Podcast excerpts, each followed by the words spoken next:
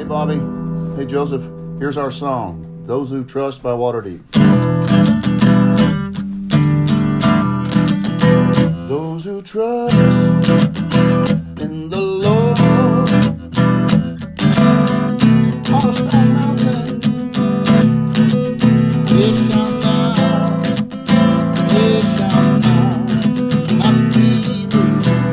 not, not be moved. Those who trust in the Lord on strong mountain, they shall not.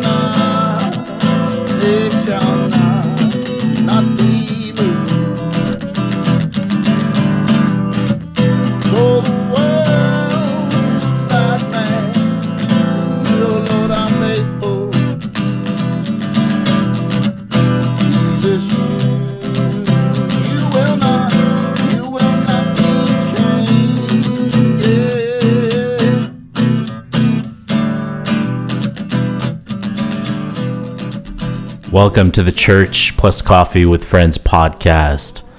And that was a special intro by our dear friend Wade Thompson, sending that in from Germany. And he's in East Germany. I think that's the formerly communist East Germany. And he is a huge fan of the podcast, but we're a huge fan of him, and he sings these awesome songs, and maybe Joseph can give you the history or story behind apparently their song. Oh yeah, that's our song. That's me and Wade several years ago. I mean, I think he had played it before I came along, but I played the Cajon for him, and I've never had more fun on the Cajon than on that song. I mean, even just listening to it now, I was going to start playing on my coffee cup. And I've only played it with him the one or two times, but we think of it as our song. Absolutely.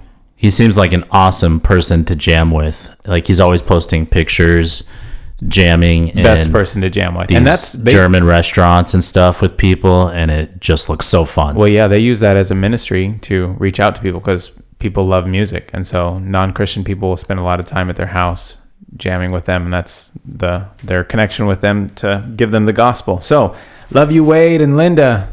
Thank you for what you're doing in Germany, and keep playing our song without me, but let me join you again sometime. They love different styles of music. Like, they like Americana. Johnny Cash is a big one. So I think next week we're gonna get a listen from Wade from Johnny Cash, so that'll be fun. Yeah, because he's got the perfect voice for it.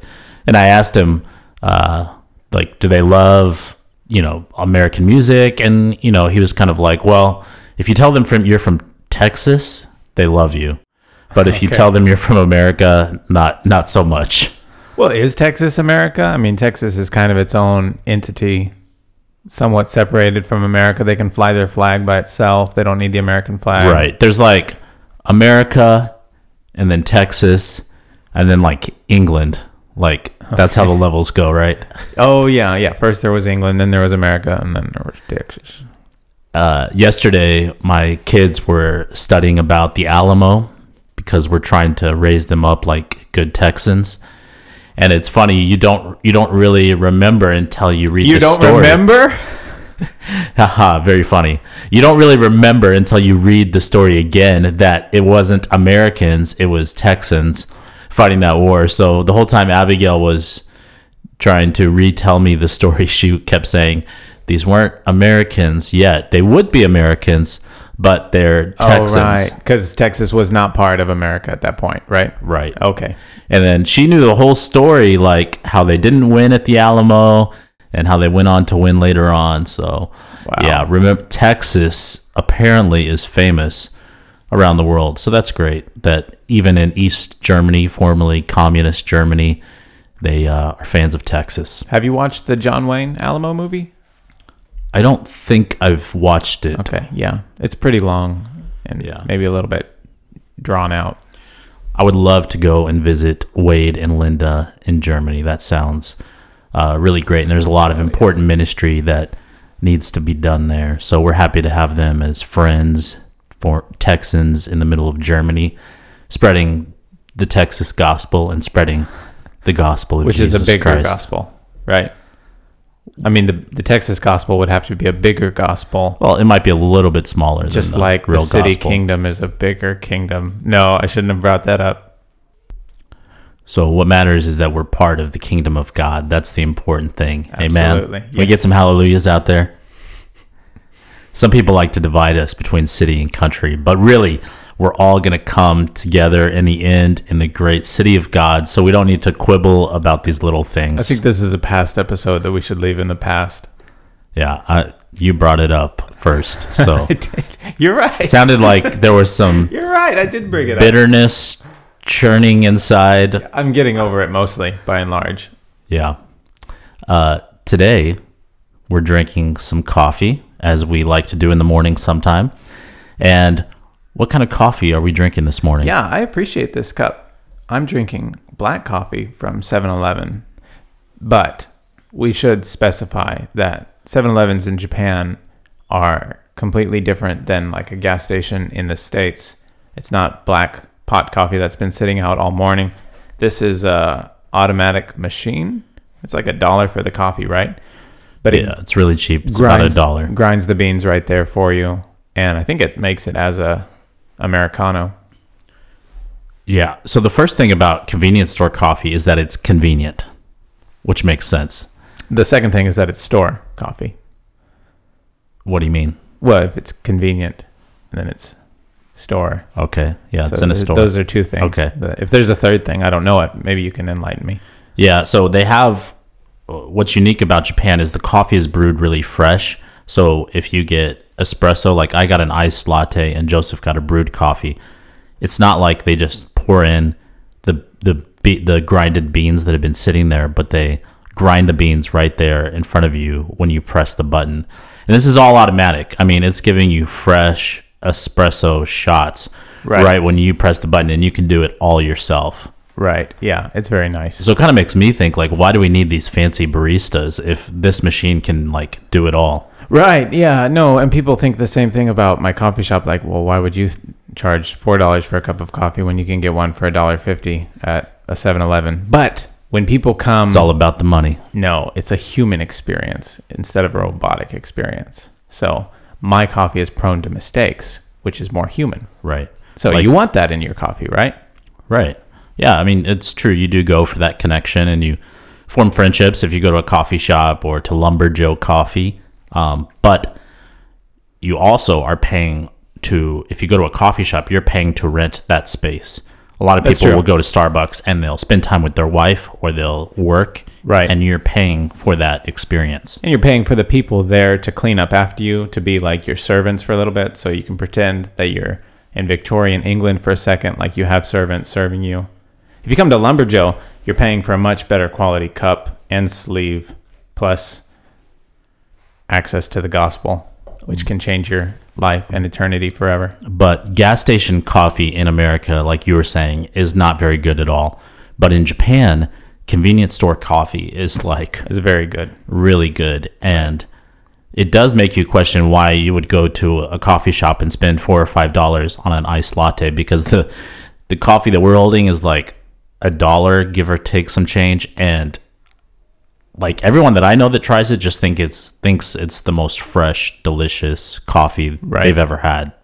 The only one downside that I think it might have is that the cups are really thin, and so it's hard. It doesn't hold the heat in very long, but that's okay, and that's not a big deal. But it is kind of a downside, and I also wonder sometimes about, since the machines are totally automated, they're not really cleanable, so I don't know if there's any backup. I don't really get... I get the iced coffee there because, to me, the iced coffee is good there, but I don't really care for the hot coffee that much. I'm sure they've got a system for cleaning. I mean, I'm sure there's some kind of process that they use. I would hope so. Yeah, I guess so. Well, anyway, it's good coffee, so thank you for it. So I'm drinking iced coffee this morning, even though it's pretty cold outside, and I also tend to wear... shorts and flip-flops a lot, so even this time of year when I go out, like, Japanese people think that I've lost my mind. Right. The first thing they ask me, and it could be 70 degrees outside, they'll just act like what is wrong with you? Get some clothes on. And it's just funny. Samukunai. That's Samukunai is what you what I have to say like 10 times a day. Yeah. Yeah. So that means I'm not cold. Like it's 70 degrees outside, but they don't care. They just look at the calendar and, you know, it gets chilly in the morning and chilly at night. So you got to be prepared all day long, apparently. Have you been listening? This just came to my mind. I don't know why. Have you listened to any new music recently? Me? Yeah, you were telling me about this album you were listening to this morning. Let's see. New music. Have I listened to anything new? You were telling me that you really enjoyed this new like rap album or something. I don't really know that much about it, but oh my goodness. Oh, you have it on your phone, like you're prepared. Dude, I have it implanted in my wrist. Yeah, so is this like your new workout music? This is what you're jamming to in the morning? I keep waiting for it to build in suspense, but all it does is build in suspense and it never releases. But I do love this part right here. Close on Sunday. You my Chick-fil-A. Close on Sunday. Come again. You my Chick-fil-A. Hold the selfies. Put the gram away. So do you like this music? Yeah, it's good. I enjoy it. Are you part of the online insanity? I don't know what that means. I haven't really posted about it or anything, but what's going on online? Oh, have you seen some? I try not to get on like Facebook too much and all the tangents and stuff. No. Yeah. Well, what I think is kind of funny. I mean, I think this whole thing is fantastic. I think that Kanye West getting saved is wonderful and fantastic. I have nothing against it. And I've heard from a lot of Christians online that there are other Christians who are like, wait a second. Stand up for my home. So I just love that part. It's a good song. So Joseph's making fun of it, but I'm not making fun of it. It really is. Well, I mean, a good album. Yes, it is. It is. I used to listen to rap when I was younger, like 14, 15, but then there just came a point that I realized, you know, I'm very, very Caucasian, and maybe it's not the most culturally appropriate thing for me to listen to rap, because like Hispanics do incredible rap, black people do incredible rap. There are some white guys who do rap, and that always feels a little bit out of place to me. Yeah. But so you were telling us about the tangents online. Well, yeah, I just think it's kind of funny that is this stressing you out, because it looks like it's stressing you out. So I've heard that there are all these Christians who are saying like, oh, I don't know if Kanye West is really a Christian, blah, blah, blah, blah, blah, blah, blah. And so all the other Christians who are in support of him are attacking those other Christians. But I've just not actually seen anyone say anything that was negative about him becoming a Christian. I haven't actually seen it. I've just heard of it, like these mystery ghost people who are saying that it's not for real. But what I am seeing is a lot of Christians getting really, really worked up about defending him and kind of like attacking other people. And maybe there are other people who are saying like, this is, you know, bogus. But I just haven't actually seen any of that. And I think it's funny that in the song he says, you know, put your selfies away, put the gram away, Instagram. And everyone's getting online and talking about his songs. They're like, he's a Christian. No, he's not. He's a Christian. No, he's not. Anyway. All right. I'm not stressed. I'm just rambling. But you like the music. So I think it's great. How do you feel about that? Well, I just don't want people to fight anymore. I don't want people to fight online. I don't like when I see Christian brothers and sisters online fighting about things that they don't even know about. I love it. It's like, that's a good day on Facebook when I see people going to war. What is kind of funny is people who have never listened to rap before are like, oh, getting in the hood now because a famous rapper has become a Christian. And so, yeah. Yeah, I saw this missionary the other day with his pants way too low. I won't mention any names. Yeah, it's taking the world by storm. No, I think it's great news, and I've heard that there's a great gospel outreach through his concerts that he's doing now, and people are hearing the gospel, and so I think that's fantastic. Yeah. Yeah, about the controversy, so-called, that you were talking about, I agree with you. I think it's totally made up. I haven't seen anybody criticize Kanye West. Right. So I think it's all just coming out of like Christians, like just like preparing to looking for defend or attack and like just expecting it to come. Yeah. Even though it hasn't come. And I also want to say it hasn't come from either side. It hasn't come from non-Christians either. Right. There's been no one criticizing Kanye that aren't Christians that I've seen. I mean, nothing of substance really. Yeah, nothing more than normal everyday criticism that would happen anywhere. Right. So I think that's been great, and I hope that it's a chance for people who would normally not think about Jesus during their daily life to maybe think about it, even though, you know, it's just in a rap song. In the end, it doesn't mean that much, but maybe if people just hear those words, it'll kind of stir them up a little bit. Yeah, well, no, I've heard that there was like... way more Google hits for Christianity and what is Christianity since his album released, which is great. So God, you know, saves a man who's on a platform. That man can use the platform. That's fantastic. Yeah, but you can't believe everything you see on Facebook. Yeah. I just think it's funny how everyone's getting so involved in it. Like they have any, like we have any position in it at all. Well, that's what's great is I think some Christians feel like they do like have this stake in it, and they're like part of what Kanye's doing because they're Christians. Oh. And so people are getting like defensive, even though there's nothing to defend. I love it. Anytime there's a good Facebook war going on. Or people who have never listened to him before and never listened to rap before. And now they're like, yo, Kanye, you my boy. You know, I mean, is that not a little bit funny to you? Like, what about all the other Christian artists? Yeah, I mean, it's a little bit disingenuous. Like, I don't like Christian artists who play country music because I don't like country music. But if someone famous who's a rapper, even though I didn't like rap before, now I'm like, oh yeah, we down.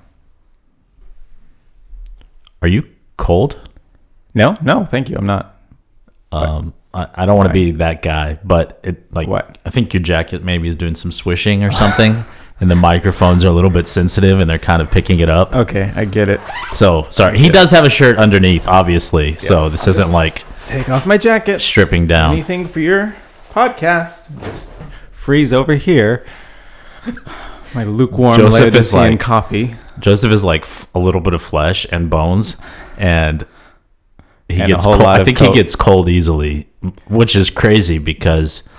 where he's from and where I'm from, that doesn't make sense. Oh, back to Kanye.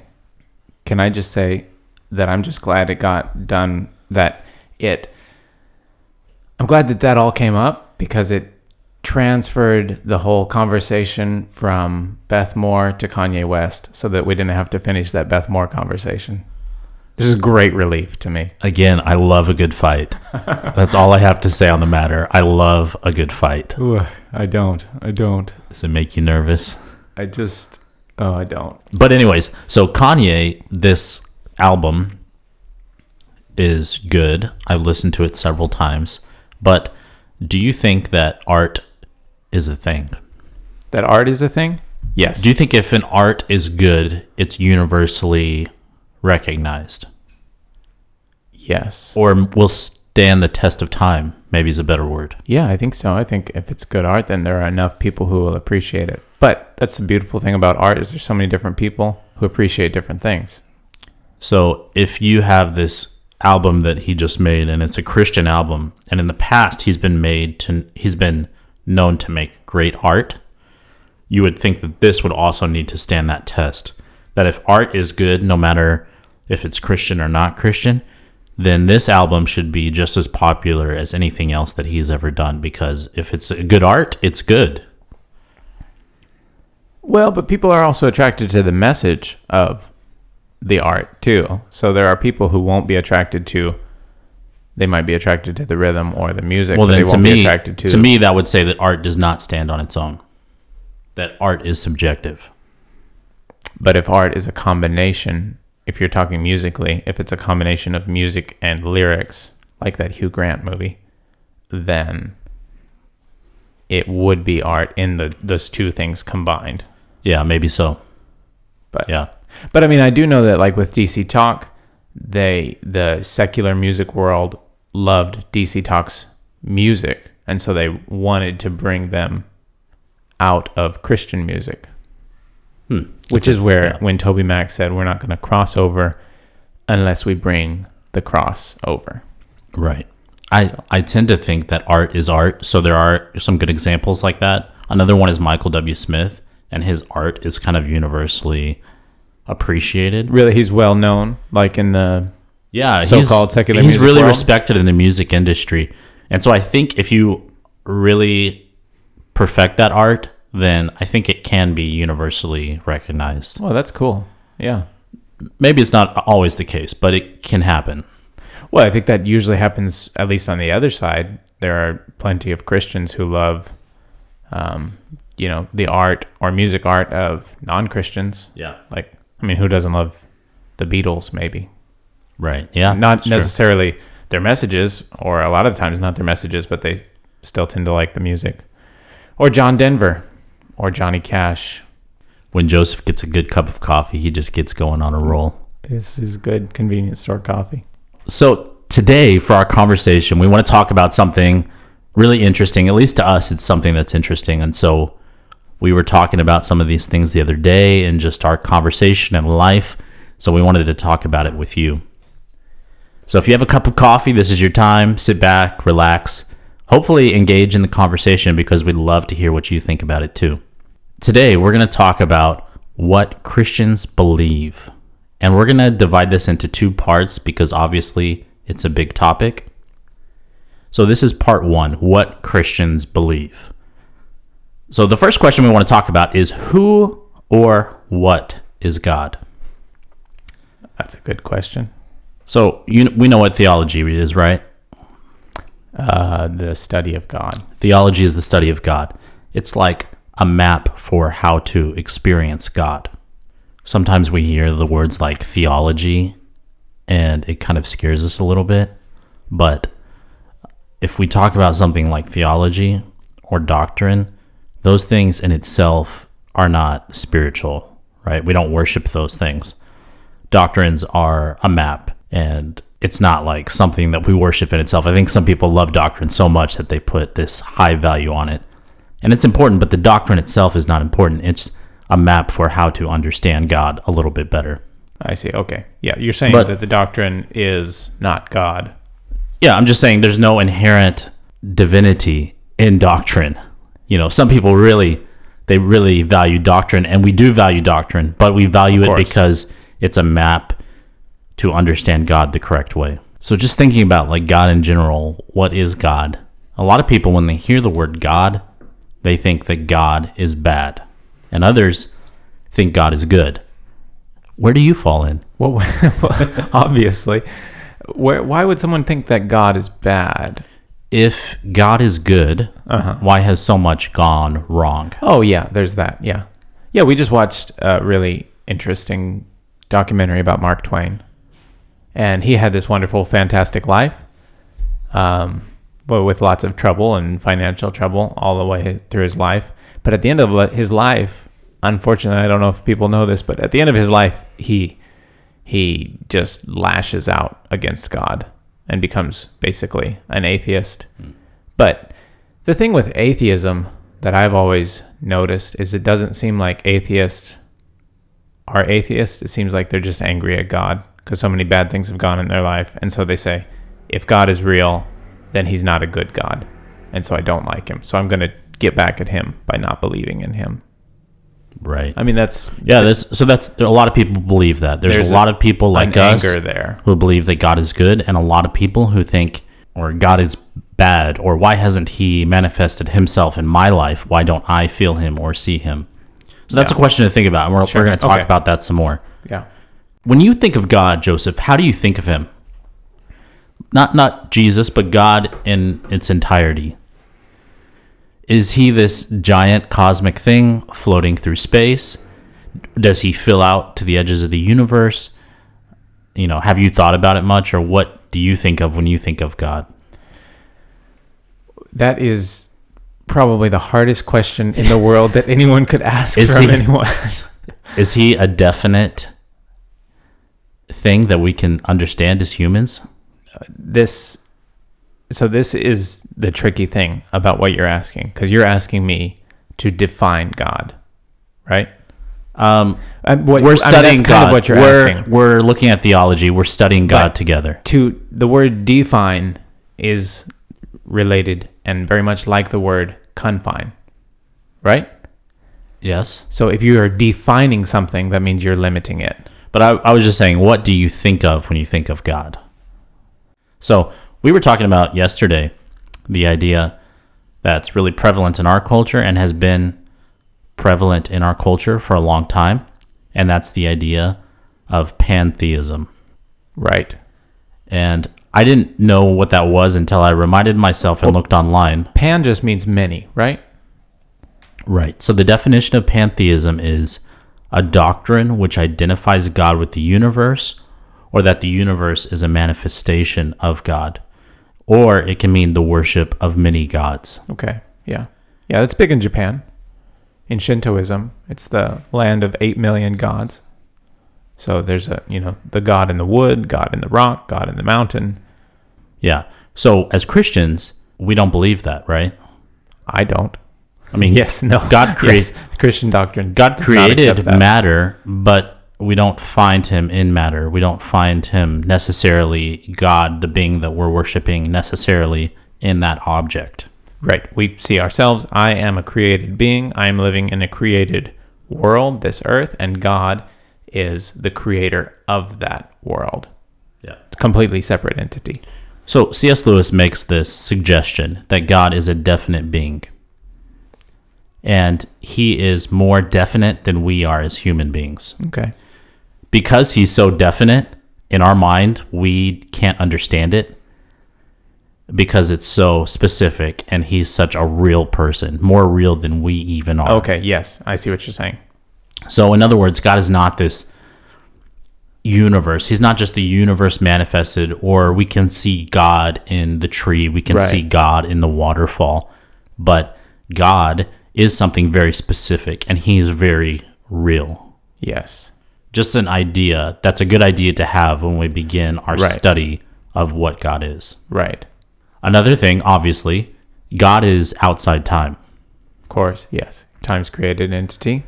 He sees yesterday, today, and tomorrow. Okay, yes. Would you say that's probably true? Day after tomorrow as well, I would say. The day after, what about the day after tomorrow? I think even the day before yesterday, which usually I can't remember. So God created this timeline, this story.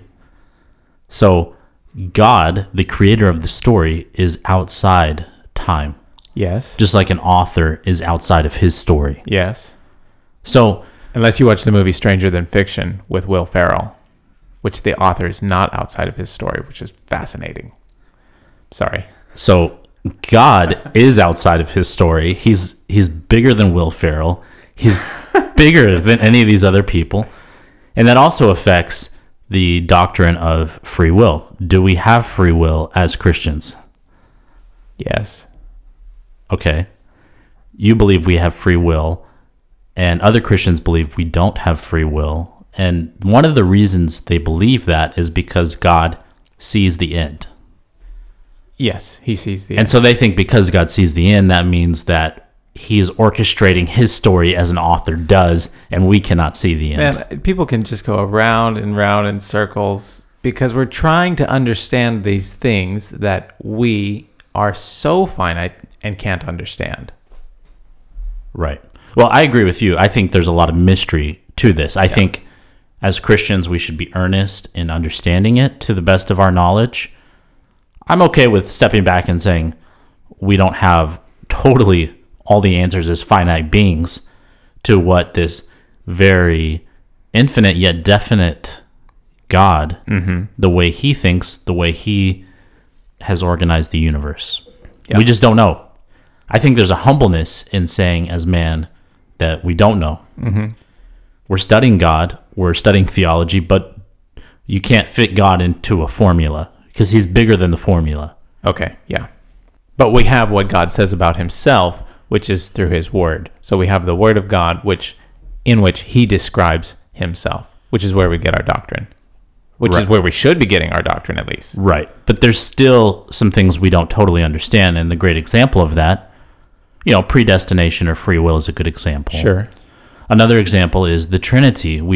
Oh, yeah, that's a great example. We don't totally understand how that works. Oh, and the problem is when people get messed up and Christians really start to fight with each other is when they try to define something like the Trinity.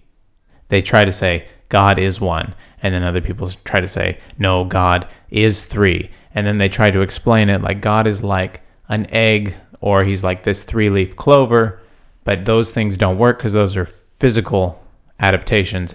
This is something that I heard on the subject of the Godhead, because the Trinity isn't a biblical word, but Godhead is. As you can tell, Joseph's been waiting to dive into this. I'm so ready.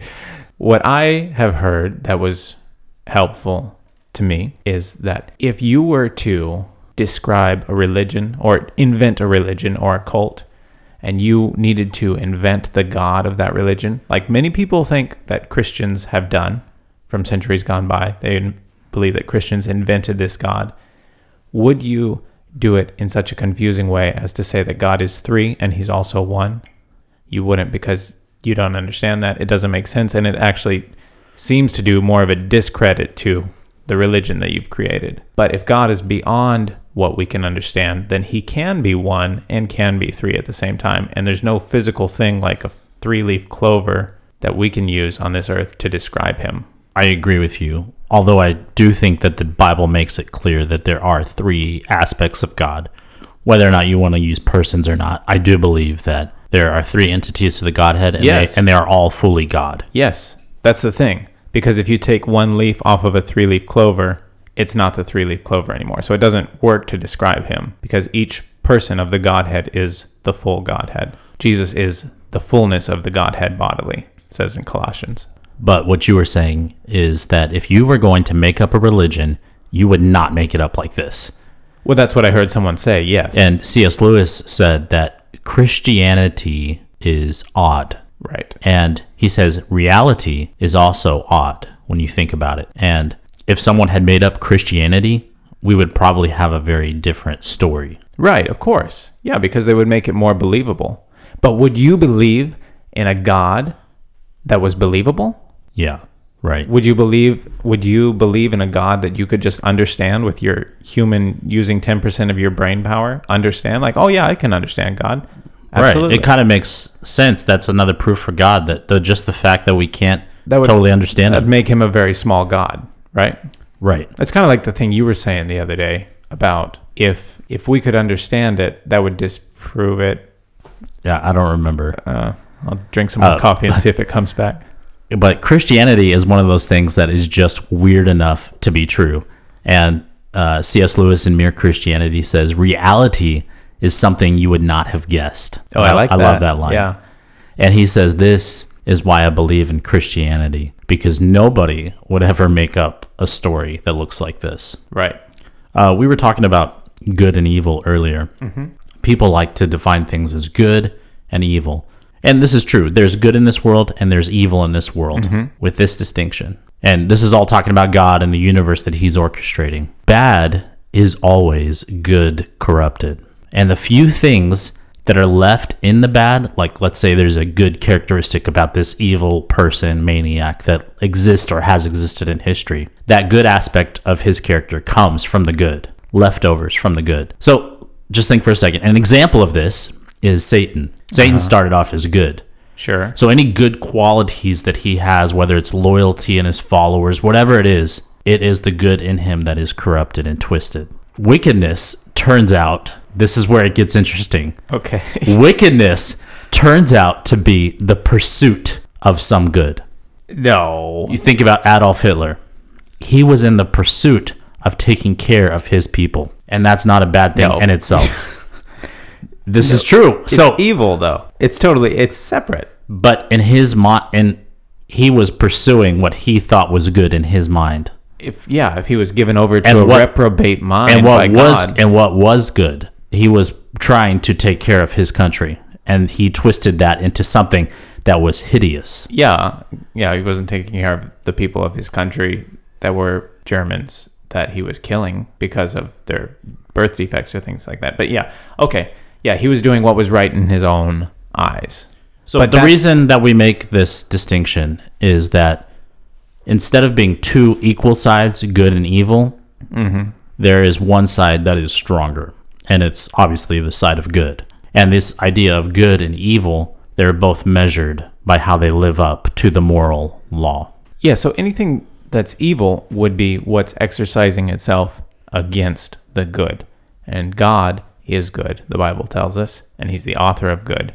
So anything that is against God is evil, even if it's thinking, like the Bible talks about men who are doing what's right in their own eyes. It doesn't mean that it's right, but they're doing it against God. Like Lucifer, he falls, and because he's trying to overpower God, he's doing a rebellion against God, and that's what's evil. Who is Lucifer? Satan. Lucifer is only mentioned in the King James Bible, and that's because it was translated from the Latin Vulgate. Okay. So Satan, Lucifer doesn't exist. Did you know that? No, that's not true. It's in the Bible. Satan exists. Read your Bible.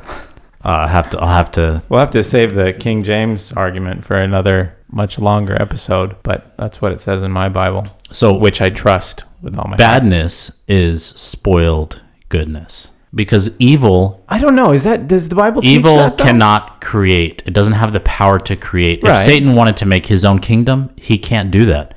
The only thing that he can do is corrupt something that's good and twist it and make it according to the way he wants it. So everything that Satan does is like the inverse of the kingdom of God. So what's the point of that conversation, though? What are people trying to get at if they say that badness is just corrupt goodness? Because to me, it seems like badness is a completely separate entity. To be bad, it has to come from something good. Otherwise, you would never know it was bad. So I'm not saying that any of these are the total thoughts on the subject, but we'll just, throwing some thoughts out there. Bringing it up. Mm-hmm. So the New Testament, if you read it, Joseph, you read the New Testament a lot. It talks about some darkness. Yes. There's war. There's disease. It's not always a pretty picture. Uh-huh. So some people think of God or Christianity as this clean, cut, flowery, feminine subject. You go to church, it's for older women, it's very flowery, there's tissues on the front row for you to use. Sure, yeah. But this is not what Christianity is. At its core, because there's God and because he has an enemy who corrupted the good, evil, mm-hmm. there is a war. Right. And when we appeal for someone to follow Christ, we are recruiting them for this war that we're preparing for. Right, and in... So when we go to church, we're not going to smell flowers and use tissues, although that can happen from time to time. It's more like going and gathering with other soldiers and getting a battle plan ready to fight the enemy. Well, yeah, God promises in his book that he is going to destroy evil and reign over it in good, and he's inviting people to join with him in that reclamation, and then he's going to get through with this world and build a new one. And it's going to be good. So, yeah, he's inviting us to be on the winning side of the battle. Quick recap. We talked about God and who he is. He is a specific person. Even though he could be as big as the universe, we don't know how big he is. He is still... Well, he's everywhere. A defined person. But he's everywhere. But I don't know. See, here's the thing. Can I just say this?